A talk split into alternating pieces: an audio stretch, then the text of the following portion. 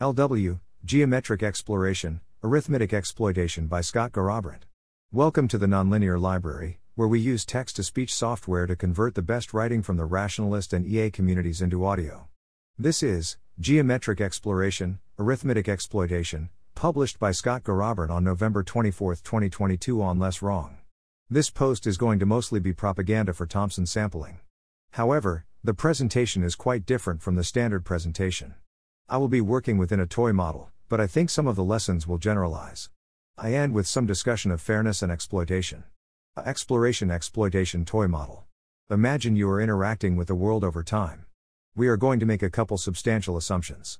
Firstly, we assume that you know what you are trying to optimize. Secondly, we assume that you get high quality feedback on the thing you're trying to optimize.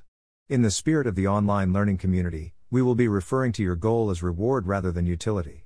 On day T, you choose an action, at A, and then the environment responds with an observation at E. Both you and the environment may respond randomly, and may react to the entire history of what has happened.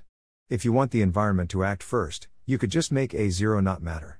We assume we have some fixed bounded reward function R, ER, that you know.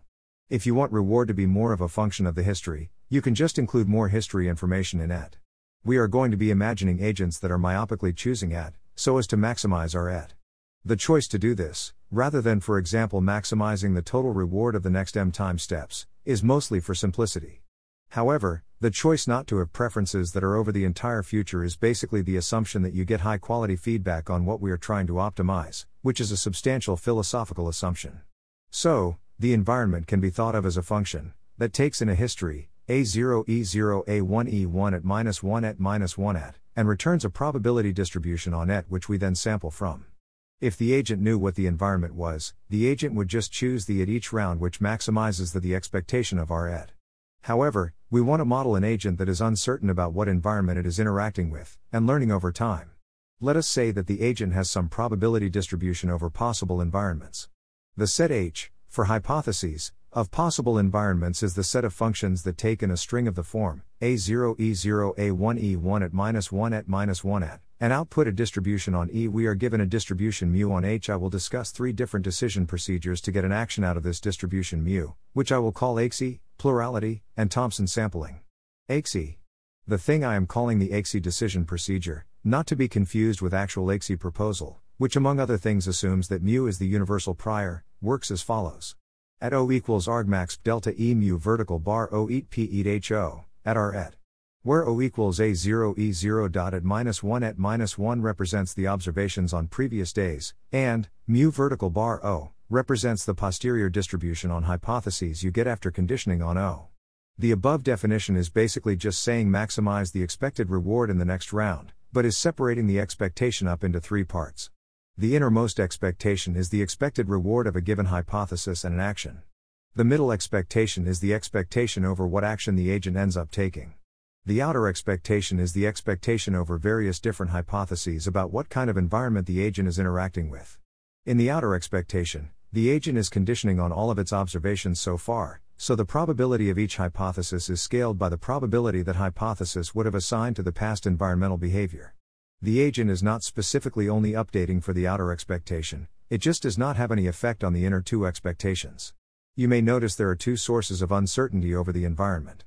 There is the uncertainty in mu over various hypotheses, and there is also uncertainty within each hypothesis coming from the fact that the hypotheses are themselves probabilistic. We could combine these into one, and just have all hypotheses be deterministic, which is what the original AIXI does. This would have no effect on the AIXI proposal, but it would have an effect on the next two proposals. Further, you may notice that there is no incentive to randomize here, so we could get rid of another source of uncertainty by only considering deterministic actions. Again, this will have no effect here, but will have an effect in our final proposal. Plurality. The thing I am calling the plurality decision procedure works as follows. Let O and mu vertical bar O be defined as above. Given a hypothesis HH, let MH, O equals argmaxa eat HO, at. In other words, MH, O, is the action that H believes gives the highest expected utility, given observation O. At O equals arg max delta E mu vertical bar O pat P at equals MH, O. This can be thought of as putting your choice of action up to a vote. Each hypothesis chooses its favorite action. The expectation and the probability in the above formula combine into one big probability over hypotheses and actions, so you are essentially choosing so as to maximize the probability that a randomly chosen hypothesis endorses your randomly chosen action as the best action. Like last time, there is no incentive to randomize, so we can actually view this as choosing an action that maximizes the probability that a randomly chosen hypothesis thinks that is the best action.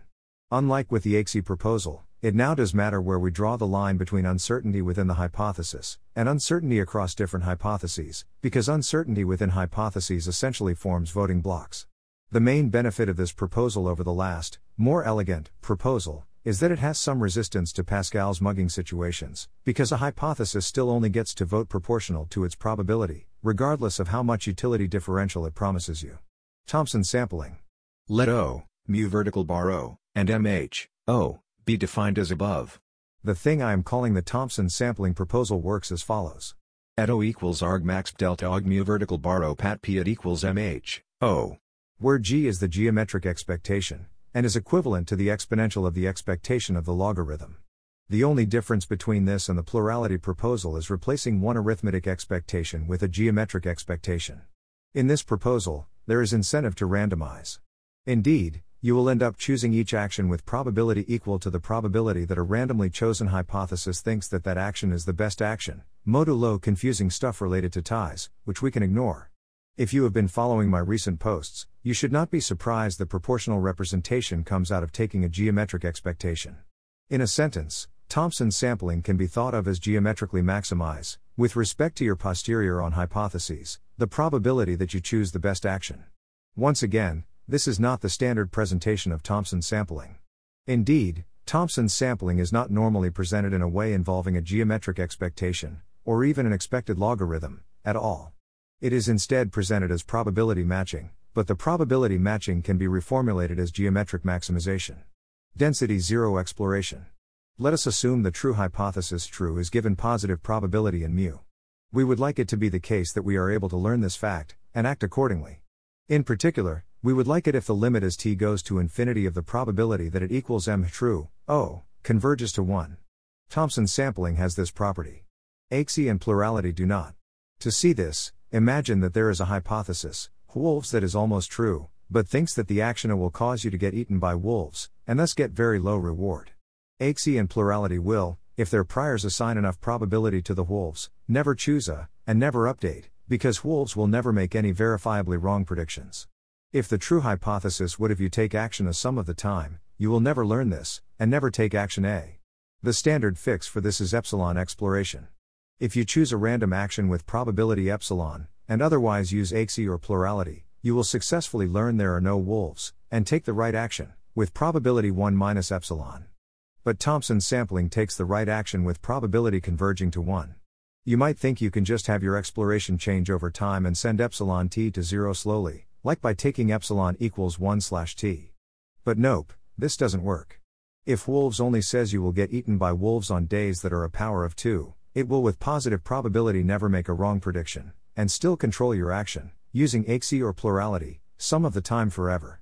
Importantly, it isn't just controlling your action at random times. Maybe the days that are a power of 2 are the only ones that really matter. It is actually hard to explore enough to not believe wolves without exploring with positive density. By positive density, I mean exploring such that the limit as t goes to infinity of the proportion of previous days you explored does not go to zero. However, Thompson's sampling pulls this off, it part by essentially listening to the hypotheses about when is the best time to explore, and not exploring when all the hypotheses agree. Thompson's sampling is exploring just enough to learn, which is to say it is asymptotically exploring almost never. AIXI and plurality are not exploring at all. As a quick sketch of an argument for why Thompson sampling has the right behavior here, observe that every time you randomly take the wrong action, every hypothesis that gave that action higher expected utility than the best action will, on average, scale down its probability relative to true. If the best action gives an amount of reward bounded away from zero more than all other actions, we can bound how much measure each hypothesis that disagrees with true must lose. Any hypothesis that disagrees with true on what is the best action infinitely often will lose all its relative measure.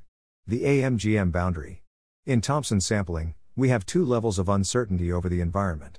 There is uncertainty between hypotheses, and there is uncertainty within hypotheses. The uncertainty within hypotheses is combined arithmetically, with E, to select a favorite action, distribution, for each hypothesis, and then the uncertainty between hypotheses is combined geometrically, with G, to select a favorite action distribution overall. This structure is actually important for exploring correctly here.